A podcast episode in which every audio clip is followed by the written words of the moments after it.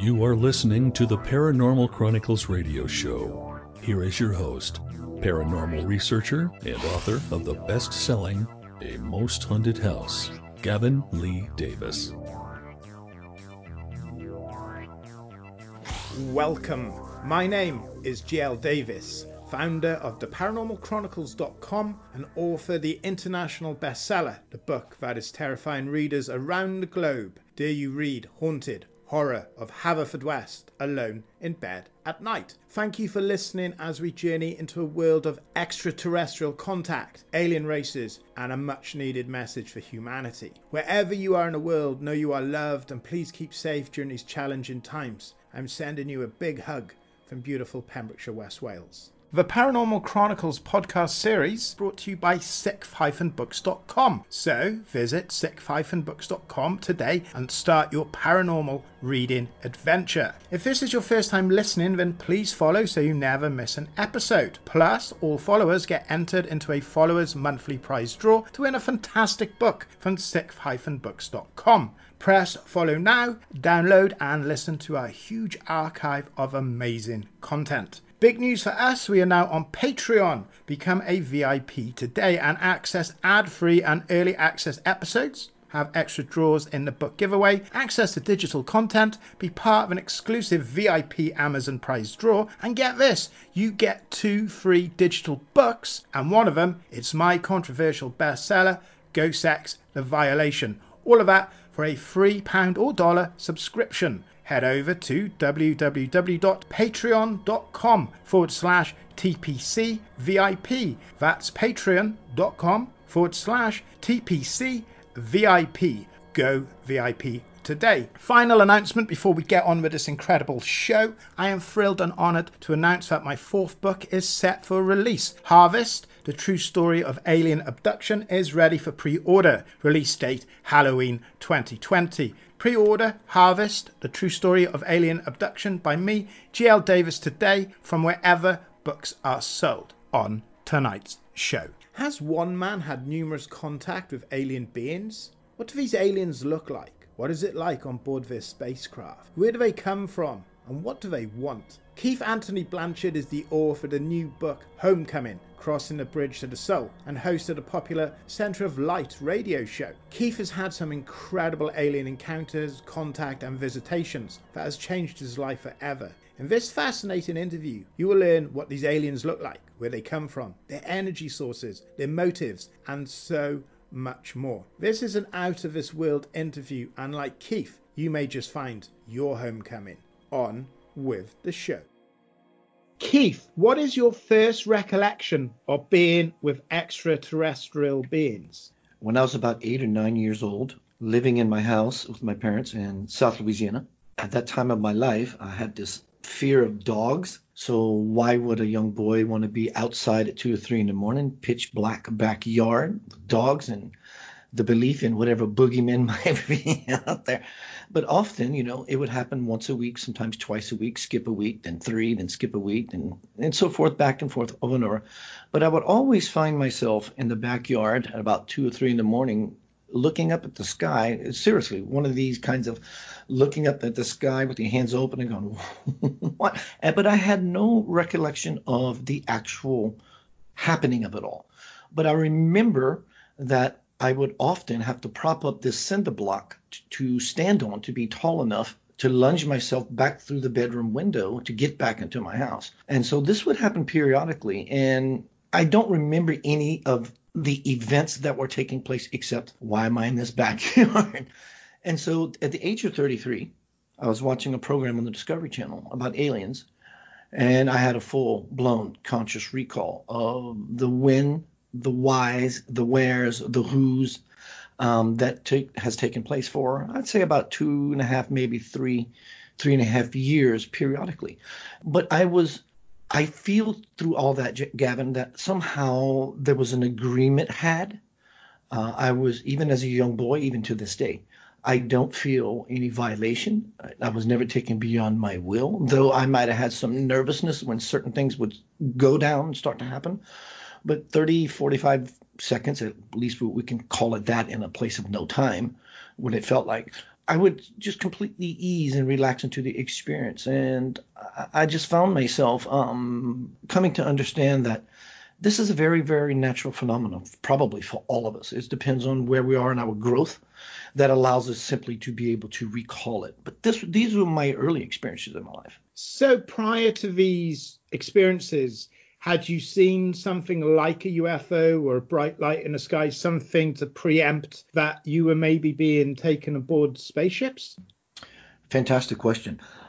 No, at least not to my conscious recall now, but I do remember as a young child, I remember the first, um, sort of looking for, phenomenal, big experience, if you will, that happened in my life. I was, uh, there you have it. I was eight years old. I remember being, maybe this is the preempt. I was eight years old. And I found myself in a state of consciousness while I was laying in the bed um, after, you know, 12.30 at night, 1 o'clock when everyone in the house is sleeping.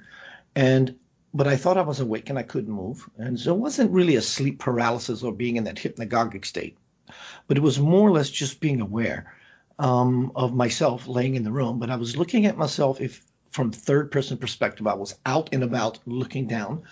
And as this young boy, I saw my spirit, my soul, myself simply just ever so slowly rising to the ceiling and falling back into the body and rising to the ceiling like your grandmother singing you a lullaby kind of song. It was just a simple up and down motion, and I felt so natural and so peaceful and so blissful. And I didn't want it to end. I felt cradled. I felt nurtured. I felt loved. I just felt in that sweet spot I think that everyone's looking for. So that would, I guess that would be a yes to your question. That would be my my preempt. That's for sure.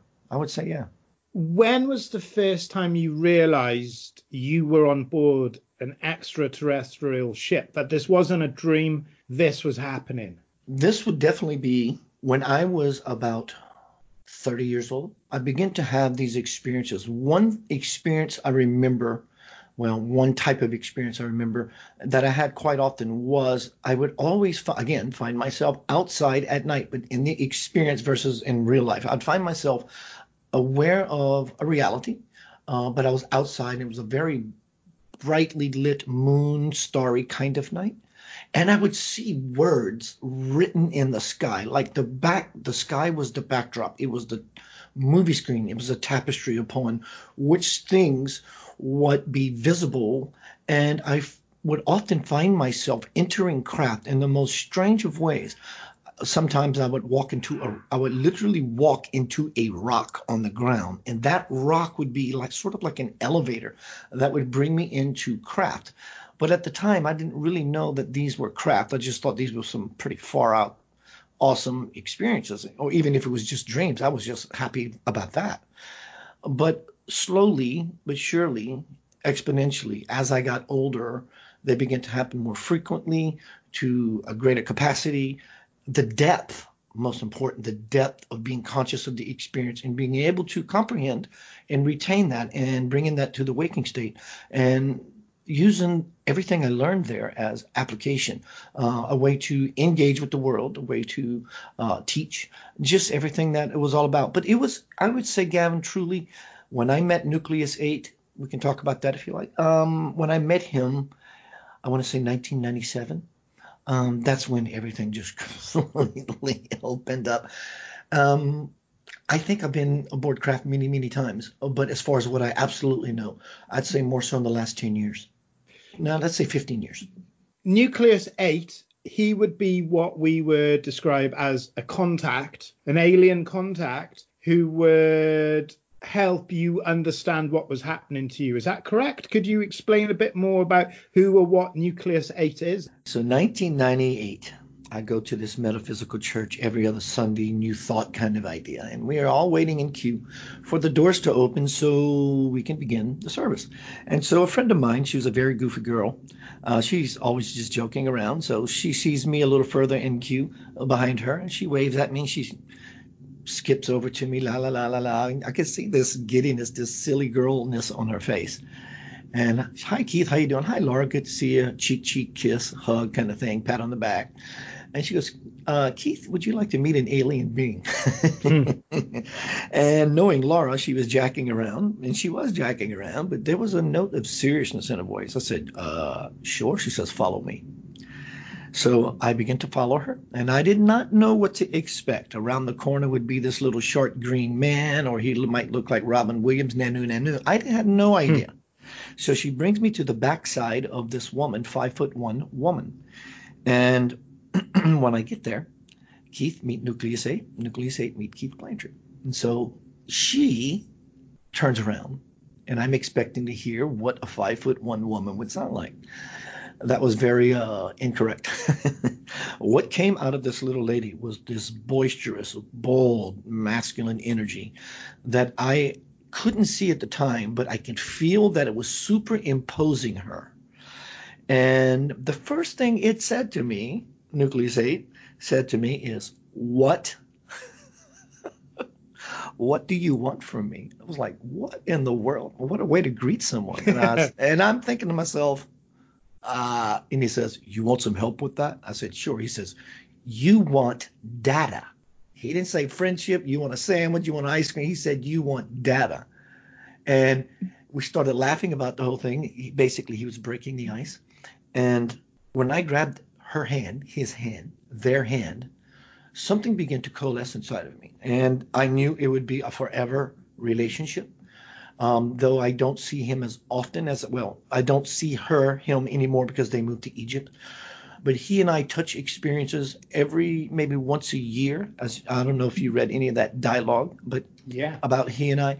But that moment we met, um, began uh, a forever relationship, and I've seen some of the most amazing, phenomenal things through me, with me, to me. The, the abilities, the mental capacity that this alien human hybrid has. Uh, his mother was an, a gray, tall gray. She was not nice. She was evil. And his father was an Egyptian king. So obviously he was gro- he was well he was he was grown for the purpose of security for this quadrant of the Milky Way galaxy. His name is Nucleus 8. He was grown to be the core of security, hence nucleus. Eight is representative of his placement on the board of the Galactic Federation 12. And so, with this kind of, he can monitor six dimensions simultaneously. He has a finger in every pie. Nothing goes beyond him unmonitored via him. He's very, very powerful, very, very funny, very, very full of himself. mm. uh, it's just a joy and it's just an amazing experience. So, uh, Nucleus 8 is when I got to know him, Gavin, he was 4,720 years old, and that was in 1998. So, do the math 20 whatever plus years. Now, and he told me that his their technology is such that if you are going to die, let's say you're 5,000 years old and you're going to die, they can rejuvenate your health half of the 5,000 years. And if this happens again, so you got another 2,500 years. And so if you're getting sick again, they can rejuvenate you half of that time, which is one point whatever. And after that, you're spent. You you, you just yeah. exit to somewhere else. But I've ha- I have so many amazing stories. Some of them actually have been brought about in the mainstream media. For example, one was some years ago, um, back in the Ronald Reagan days, a Star Wars program. Um, I get a phone call late at night. He says, "What's up, Keith?" I said, "What's up, Nuke?"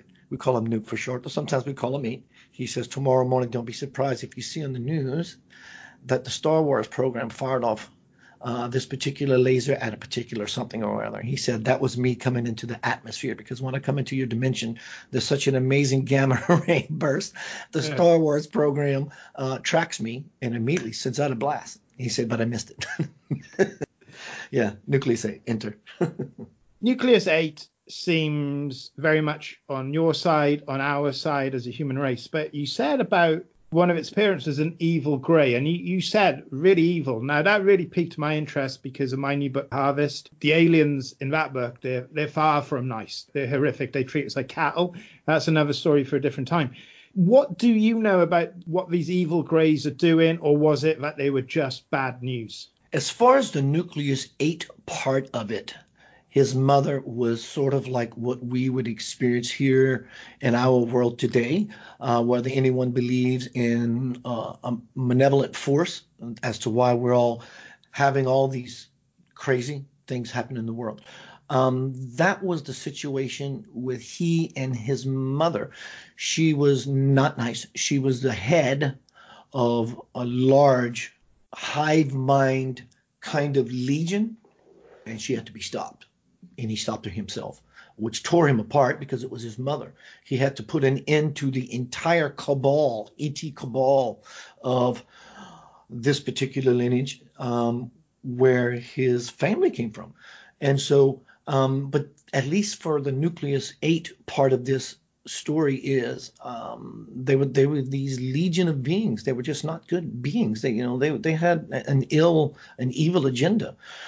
But as far as the ETs as a whole in and of themselves, um, be it the Greys, be it the reptilians or the draconians, or words and beings we've never even seen yet that are simply strongly influences influencing us on levels we don't, don't even understand. You know, there there there is something, mind you, the more we become awake, the more we become positivity, becoming the light, becoming the one who is now able to see. Seeing implies a seeing of everything.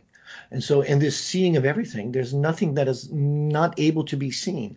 And so, we see what looks like others, which is really ourselves. And then, when we begin to see that itself, then we can become the manipulators or the strongest influence to take this very said dark energy and just mold it simply like clay because now I am the creator of my experience. But yet, somehow there is still an influence and it's not fun. It's, you know, these, these beings, this energy, it's not kind. It wants what it wants and it will stop at nothing to get it. And it knows that if I have to lose in this aspect only to gain on the backside everything. There are many aspects of these beings that are willing to die to gain what they want. And what is it they want? They want something beyond what we already have. They already have land. They don't need land. They already have money. They create it for God's sake. Mm. They want galactic power in any shape, form, or fashion. They're willing to do whatever it takes for however long it takes to get it. What is our place within this scheme? Are they nurturing us? Are they keeping an eye on us? Are they worried about us? Are you aware of any long term plan or goal for the human race within the Federation? This incredible interview continues after these important messages. Is the poltergeist syndrome the only type of paranormal phenomena that can really be proven? Read Poltergeist, a new investigation into destructive haunting today. Available on e reader and wherever books are sold. Visit www.sixth-books.com for more information. Become the alchemist of your world. In The Secret of the Alchemist, Colm Holland reveals how you can discover the power to miraculously change the world around you beyond all recognition and for the better. Colm will tell you the story of his encounter with Paulo Coelho and his best selling book, The Alchemist, and how discovering the secret gave him the insights to achieve true empowerment in his life, and how you can too. Read The Secret of the Alchemist today, available from wherever books are sold. Visit www.o-books.com to learn how you too can become the alchemist of your life.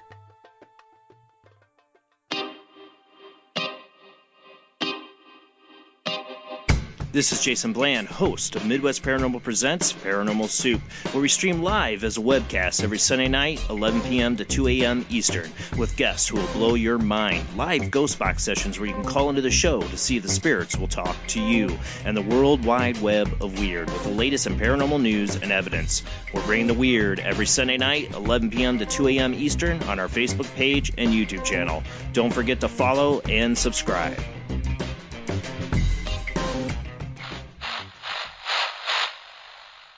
Paranormal entities assaulting us. Ghost Sex The Violation is the best selling true account and study of paranormal sexual abuse. Ghost Sex The Violation by G.L. Davies is available on Kindle and through Amazon. Pray this never happens to you. What if the after effects of a near death experience were undeniable? What if a person could suddenly produce high quality paintings of the afterlife, or if they acquired the ability to compose classical symphonies? Read Shine On, the remarkable story of how I fell under a speeding train, journeyed to the afterlife, and the astonishing proof I brought back with me. Read Shine On today on e-readers and wherever books are sold.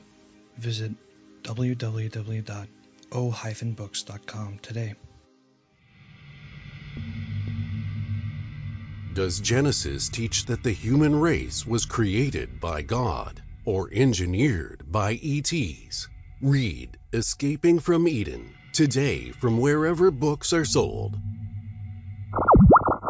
GL here, and before we get back to the interview, did you know you can listen to this podcast not only ad free but with early VIP access as a TPC VIP Patreon? As a VIP, you will get two digital books, including my bestseller, Ghost Sex The Violation, to keep and read, plus digital content, two extra draws in our follower monthly book giveaway, and exclusive entry into a VIP Amazon gift voucher draw. This is the spooky part. All of that is just £3 or $3 to go VIP. So go VIP today so you don't hear ads like this again. Head over to www.patreon.com forward slash TPC VIP. That's patreon.com forward slash TPC VIP. On with the show.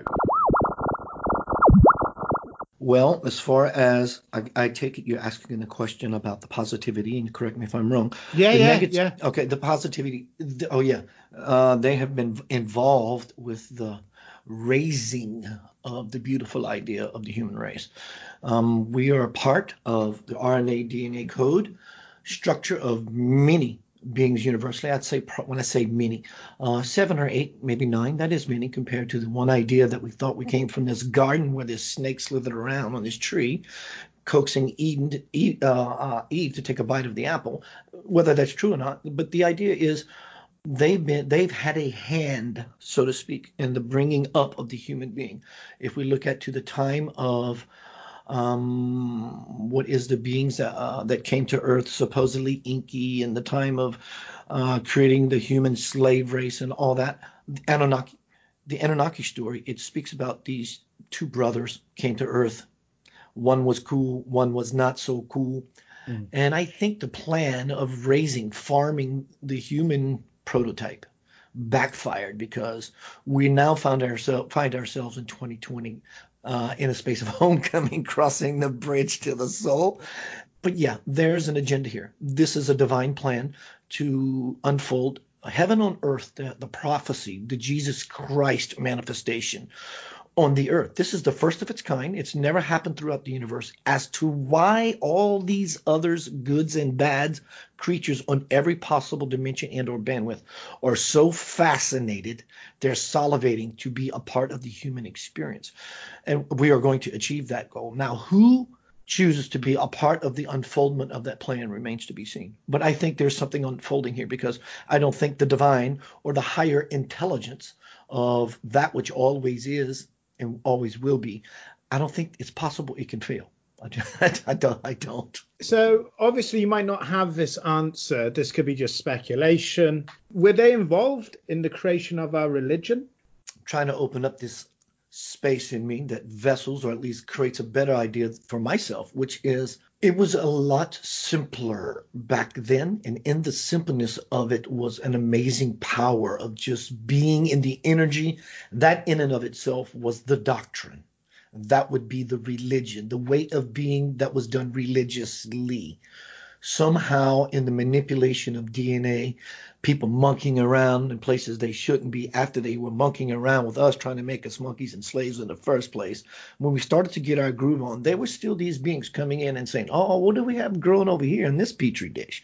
mm. But eventually, as we became conscious, you know, we've been doing this so long in this era that you've painted 500 or how, I mean, however long ago pre consciousness of man, as we grew our consciousness, it brought us all the way to this spot, many, many, hundreds of thousands or millions of years, So it's like if, if, we can imagine the division of a cell from a cell to green algae and green algae into all these species in the ocean, and whether we believe Darwinism or creationism, it's all the same dance to uh, uh, uh eventually express and expand ourselves into full blown consciousness. So this is what I think the religion has always intended to be, but somehow along the way we started listening to too much noise and the volume of that noise versus the inner silence, which simply is the religion of just being. And would you say that our world governments are aware of these aliens? Are they aware of beings like Nucleus 8? I pretty much think that's what this is all about.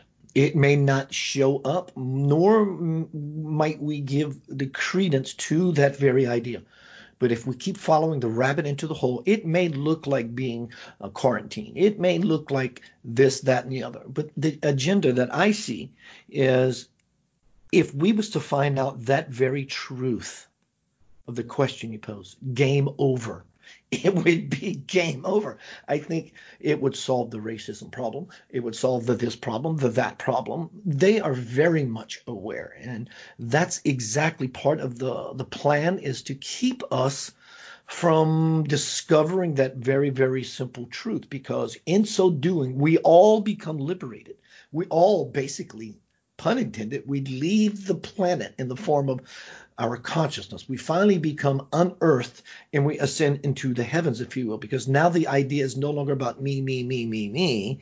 It becomes the, the greater part of we are part of a galactic soup, a galactic gumbo, if you will. And so I think everyone will, would be free. And they know that we know and they don't care. At first, they didn't want us to know. And now that they know that we know, they're going to use that more to their advantage, which is to spin the reality. Hello, Project Bluebeam. And so now that they know that we know, people are beginning to look upward, looking to the sky, that backdrop, that movie screen I talked about earlier, and they will all see the writing on the wall, if you will. And uh, I think it's a point of our liberation, and they definitely have no interest in that whatsoever. I have spent, you know, many a late night to watch your Center of Light radio show, and it's very evident at times you are channeling. Everything about you changes, your vocabulary, your words become almost like a song. Everything becomes lyrical. There's connections within connections. It's an incredible experience to witness. And anyone listening, go and check out Keith Anthony Blanchard's show, Center of Light Radio. It's on YouTube, it's on Facebook. But you get the sense that he has had contact with something or someone of a higher consciousness just like going back a little bit, you've had communications with Nucleus 8, this alien being.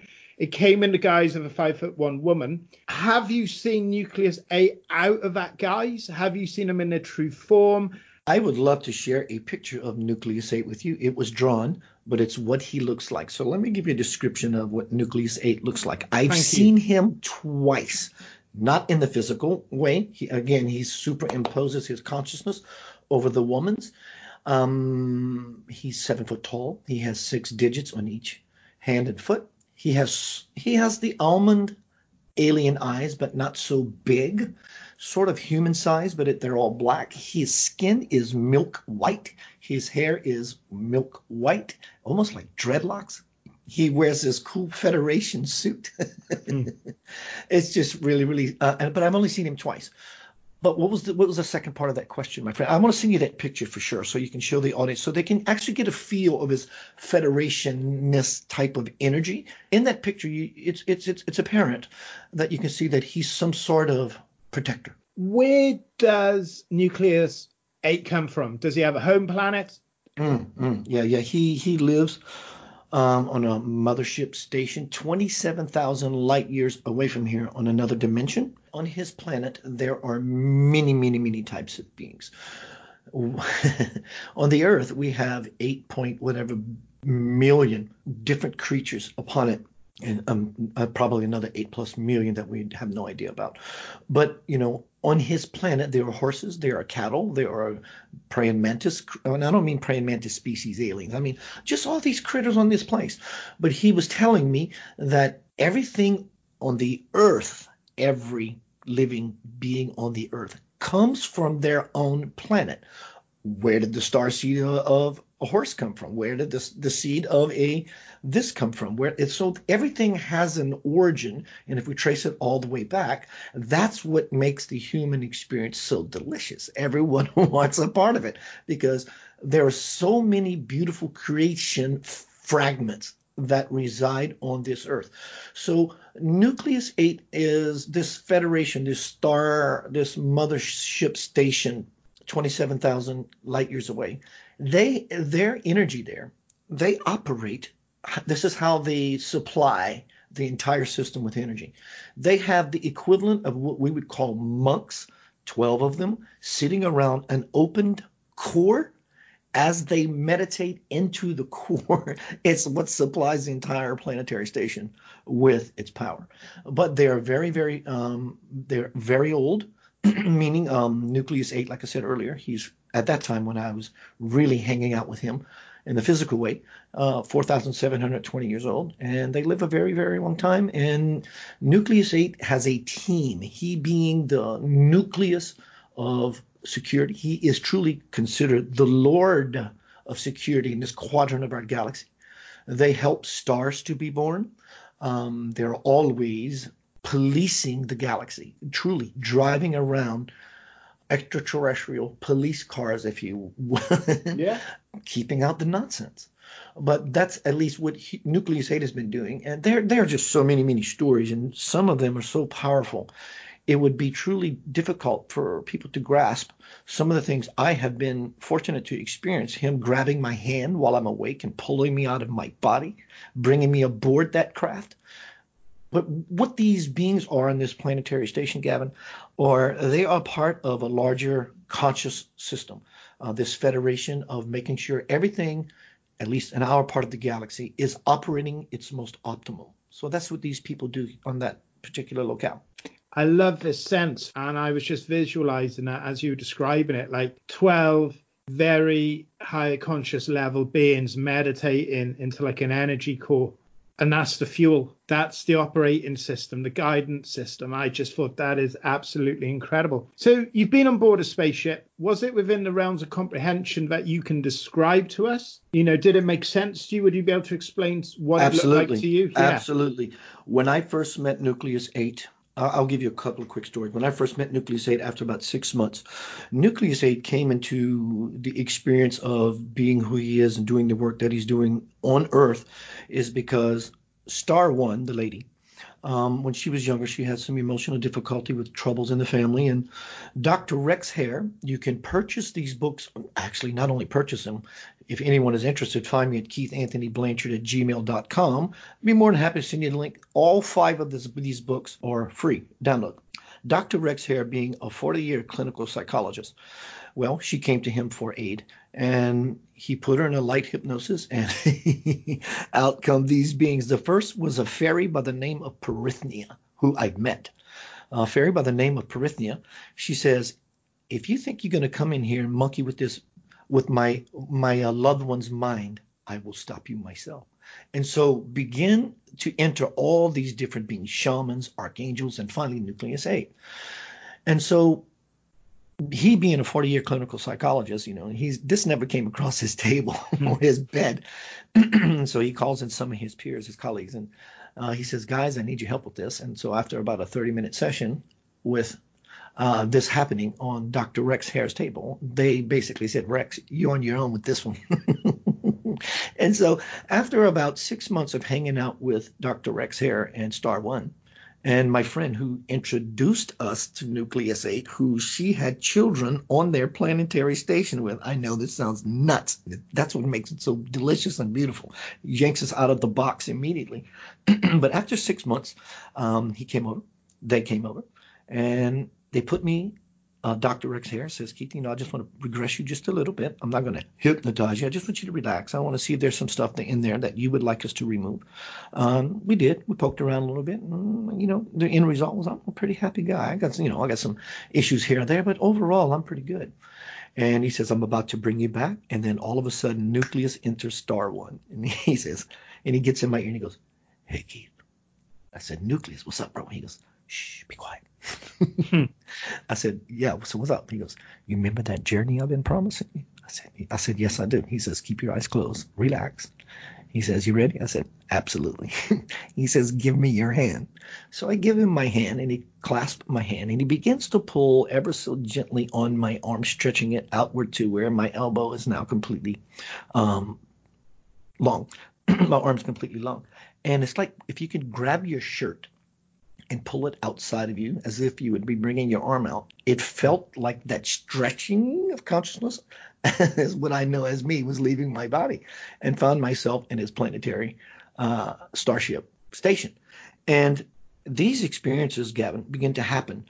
Shortly after, six months later, he says, Keith, uh, from that metaphysical church that we would go to every other Sunday, he calls me one day and he says, Listen, Keith, he says everybody in our group, we had a meditation group of about six, seven, maybe eight of us. Every other Sunday after the service, we'd go to someone's house. And of course, him being the 4,720 year extraterrestrial alien, he would lead the, mm-hmm. the meditation group. And so he finally called me and he says, Keith, everybody in the group has an implant but you. It's all right. And he says, they're smaller than the eye can see. I'm making them myself and I only have one left. Do you want it? I said, prove it to me. I want it. He says, all right. He says, if you're lost, we can find you. If you're in trouble, we can help you. And if you are sick, we can administer medicine through it. He named a couple extra perks. I said, all right. What's the drawback? he says, your life is no longer private. And I said, I understand that. He says, do you have anything you are ashamed of? I said, and I actually thought about it. yeah. All, all of my knuckleheaded nonsense. I said, no, I'm okay with everything. He says, the next time you and I speak, be it face to face or over the phone, this will be implanted. I said, great. So I go play music at the casino um, for seven seven sets, grueling sets. This was an 11 hour experience. So I come home dog tired at four in the morning.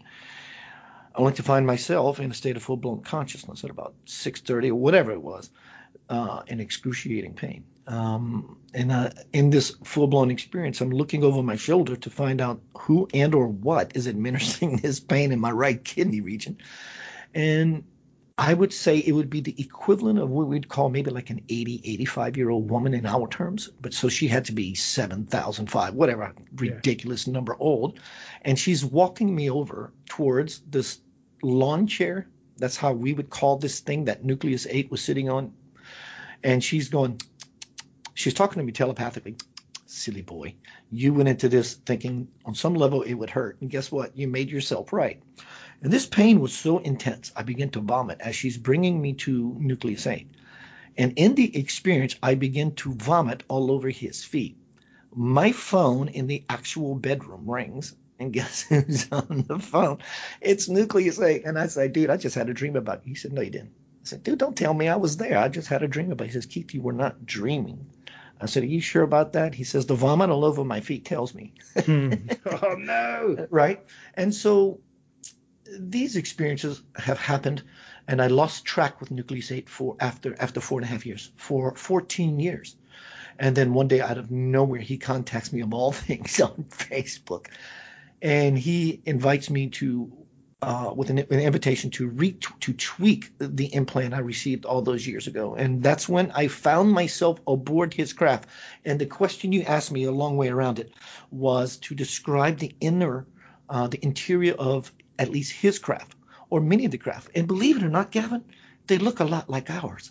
It doesn't look so Star Trekky or futuristic. They do have that feel or ambiance to them, but they have what we call a living room and when I went aboard that craft, that second time when he tweaked my implant, there were children everywhere. Children, children, children of many different races.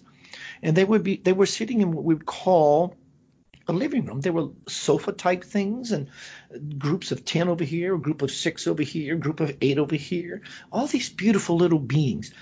And I knew intuitively I've been doing this for a long time. And I, I asked the question of the entire group. I said, have you how many people here have seen me before and everyone raises up the hand except a group of about eight over here and at that moment i blacked out find myself laying on my back and the nucleus 8 looks down upon me he sticks his head into the scene and i see him completely and so these craft a lot of these beings look exactly like us. We occupy, we colonize local space. And of course, when you go into deeper dimensions or um, dimension, the dimension of just being far away into a completely cosmic vibration other than what we know as our frequency of Earth, galaxy, solar system, they do start to change. But being aboard these ship, everything seems familiar. It, it, for at least for me, there, there's nothing that seems strange. There are new experiences. Oh wow, that's cool looking, or that's cool. But everything always to me seems just very natural. When you described on board the, the spacecraft, you said there was children of all different races. I imagine you're not saying human races, are you? You're saying races as in galactic. As far as physical appearance, the ones I have been fortunate throughout my life, many different types, Pleiadians, the Calarians, even this group, this Solar Galactic Federation of Nucleus 8s, they all look like, if you remember the movie Close Encounters of the Third Kind at the end, when the big door drops and these little beings come out, not necessarily that they look like little bitty grays, they do have that quality. But what makes it so familiar is the fact that they are children. All children have that same innocent, curious quality wonderment, innocence again. That's the best word. like like this brand new kitten I got I got for my son recently. It's just this playfulness, starry-eyed uh, would be a great accurate word. But as far as appearance, when you're in that realm, not that you would judge because that's not what you do, but in that realm, it, you we even almost lose the capacity to see them in a, the physical way for what they look like because we're in such a different state of being and seeing of things. You know, I can sit here and say, well, I remember some looking like these little grays and some looking like these little children and some looking like these little gray and human children. And there's every shade in between because, but what is most apparent is this youthful quality.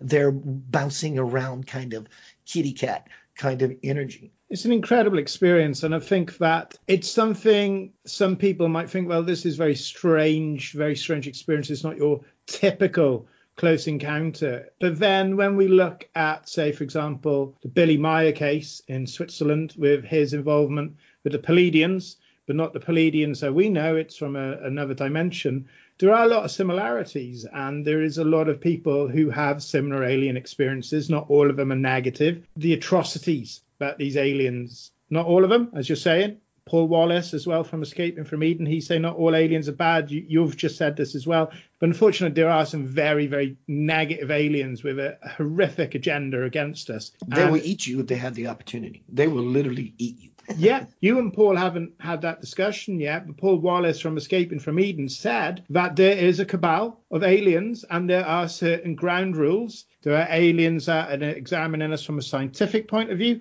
And yes, there are aliens that are harvesting us as they would cattle. Why do you think you were chosen for contact? Why you, Keith? I was chosen, so to speak, because I said yes. It was asked of all of us I just chose to say yes. Some people choose their yes, how it applies to them in their life. And that's a beautiful thing. And I wasn't chosen per se as if, as if I have a specialness, but I chose to say yes a very, very, very, very long time ago, eons of time, as to why I find myself in this place 2020 in alignment with something that is far beyond what I want to move into in such a way that I lose what I know as me. I want to become, I want it to become me. I want it to consume me like a divine fire. I want to become, I want to be shattered. I want to know, not only in the form of a concept in my mind, but I want it to be what I am. I want to be animated by it and always say yes. So that in and of itself is me choosing to be chosen. And everyone has that opportunity. It lies before or lies within everyone. And because I'm such a yes man, one of my rewards would be to hang out with others, to be aboard the biblical Enoch's ship many years ago. Uh, my reward for being, so to speak, such a good dog, a good participant.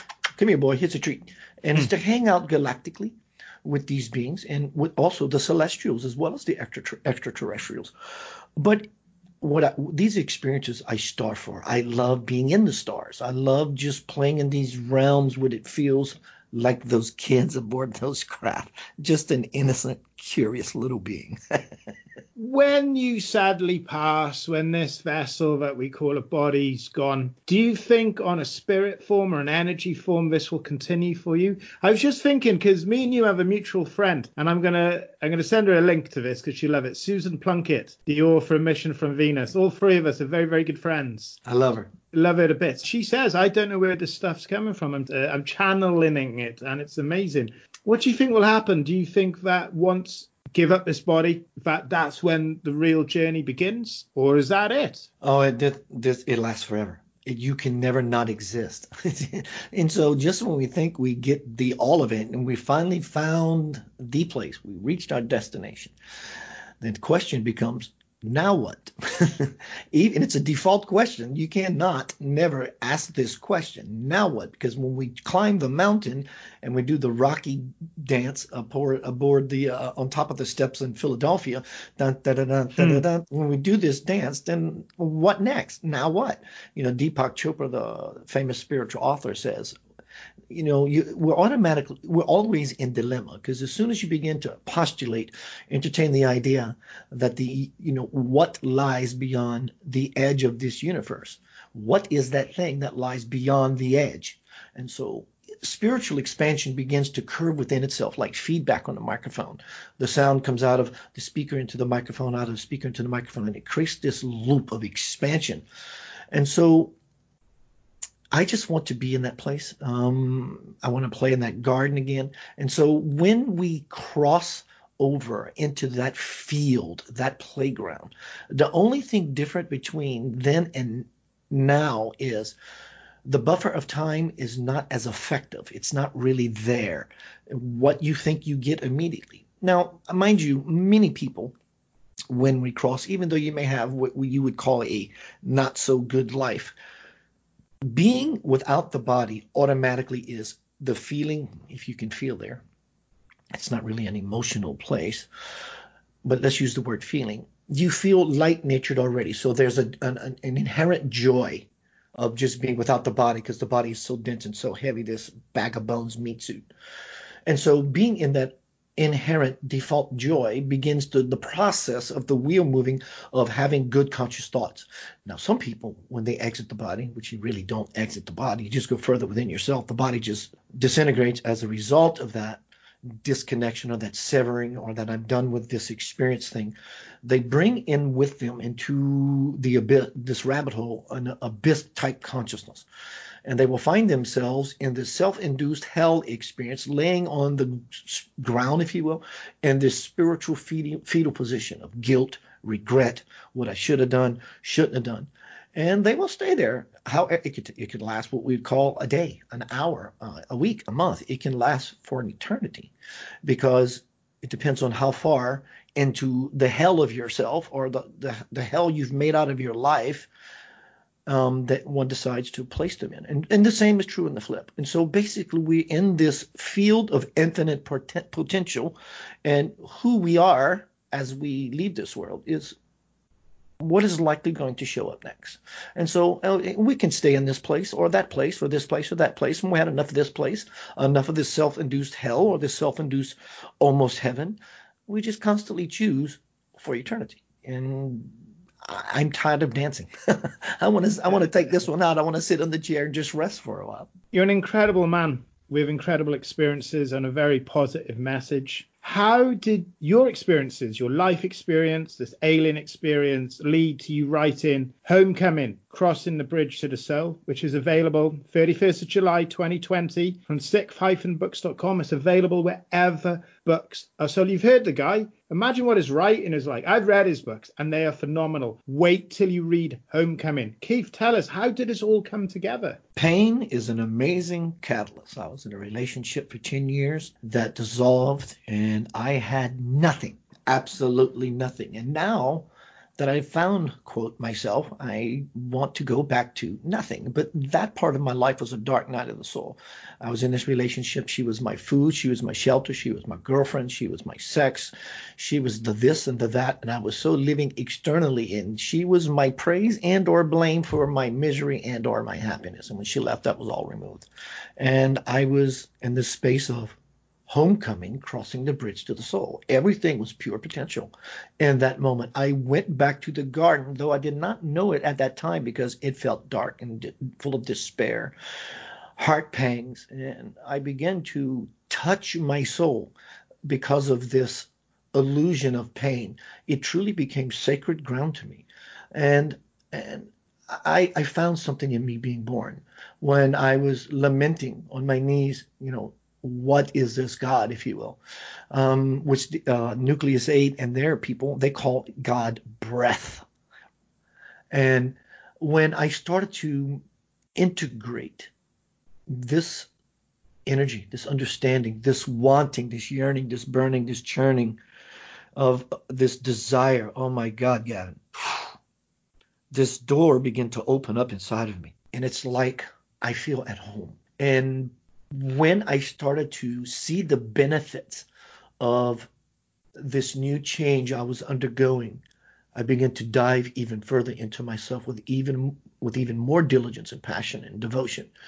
And so this field, this infinite potential field, began to expand inside of me. The level of awareness began to expand inside of me. And in that awareness, becomes the door we become visible of that very door. We realize that we've always been at the door. We just decided to take our hand off the knob and just look the other way opposite of the door and walk a different path. And so this expansion this new place for me in my many last few many years of my life versus the earlier course of my life words tend to soil or, or lack expression of that particular place that we can all have. Uh, it belongs to all of us. It's our divine birthright. But through pain, Gavin, I found the most amazing joy because I didn't clamp down on this pain. I just saw everything now as potential energy. And so now instead of wanting of a something, I just want to ride in the current. We're all in the cosmic life stream. But the the magic is allowing the stream to simply push you along, or you can be one in the cosmic life stream like a rock and buck the current only to find your life full of turmoil and trouble and rapids, if you will. Um, but these vesseling experiences that I do when I do my presentations and sometimes even radio interviews like with you, um, they feel me so much inside. I, I lose Keith. I fall into this fire I fall into this dance of infinity. There's no right or wrongness in it. There is just it in it. And I realize I'm starting to truly integrate the truth that where we all want to go to is here. we want, we're on an infinite journey to absolutely nowhere. And the place we're trying to get to in a future time perspective is actually the place we are at right now. And when we get that and we begin to integrate that, that feedback loop begins to expand and this explosion of light, sound, information begins to happen within, within one's being. And that's when you truly cross the threshold into the garden of the soul. You're an absolutely incredible gentleman, Keith. Honestly, your words are loaded with hope and love and light with everything that is going on at this particular moment in time. As we record this on the 9th of June 2020, I hope the people listening to this at this time, in a week from now, a month from now, a year, 10 years, I hope they found their homecoming. So, Keith, how can people read Homecoming, Crossing the Bridge to the Soul? That's your new book by Keith Anthony Blanchard. How can people contact you? How can people connect with you? KeithAnthonyBlanchard.com, centeroflightradio.com, same website, just a different door in. um, you can find me on youtube.com slash center of light radio. All of my presentations, I do them nightly, four or five a week. I just create these topics that just pop into my head. I may say, so what is the world coming to? And that's all I need. And I go into this dance. So all these presentations are on these sites. You can find me on Facebook, facebook.com slash Keith Anthony Blanchard, facebook.com slash Center of Light Radio. I'm a very approachable guy. I'm the guy next door that will come knock on your door and ask to borrow some sugar. right? That's just who I am. I love people. I love kissing people on the face. I love shaking hands. I love hugging.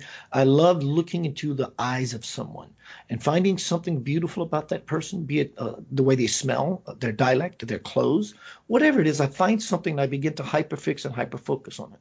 And when I begin to massage that beautiful quality of them, Gavin, I have seen the most beautiful things step out of people yeah. right in front of my eyes.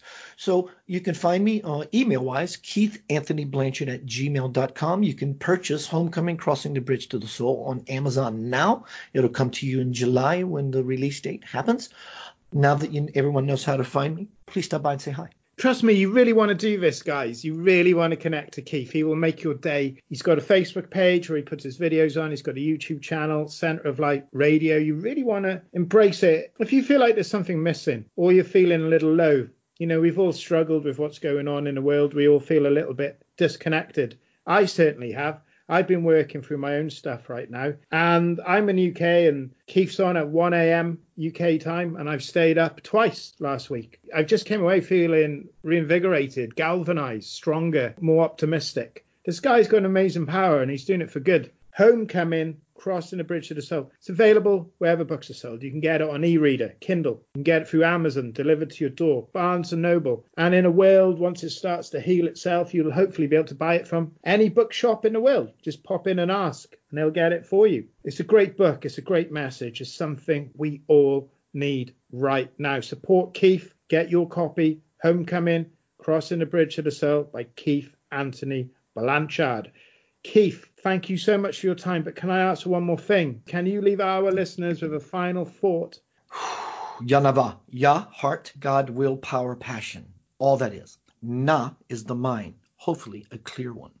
Having right discernment, understanding, being in information, being in a form of true understanding. And Va would be the backbone. When you have these three aspects, these sacred seed syllables of your very own self, there is nothing that you cannot achieve. You must go beyond simply believe in things. You must believe in yourself. How can you believe and or touch the garment of the majesty until you touch your own garment and believe in yourself? You cannot digest the whole until you take in and consume the piece. P I E C E P E A C E. This is the way. There is no other way. There are many paths to the way. There is only one way, and it belongs to you. In fact, it is who you are, and you can never separate yourself from that unless you choose. Win or lose, love song or the blues, it is all up to you. God bless you. Wow.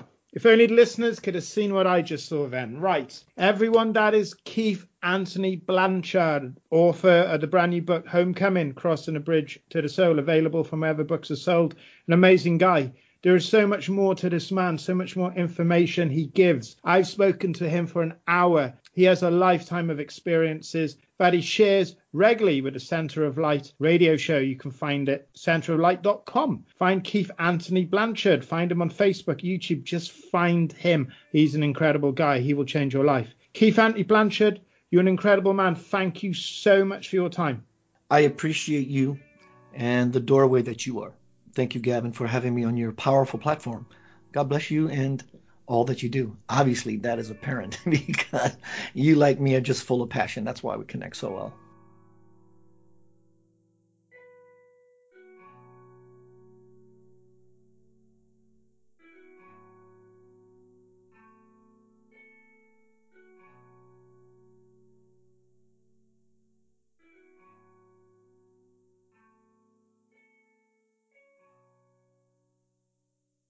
The international chart-topping Haunted Horror of Haverfordwest has been described as terrifyingly real, a must-read, shocking and chilling brilliance, genuinely worrying and chilling, utterly frightening.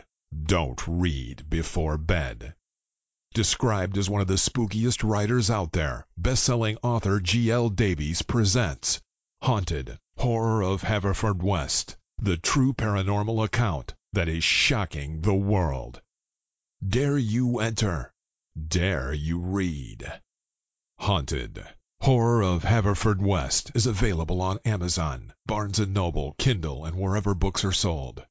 Pray you never have to live there.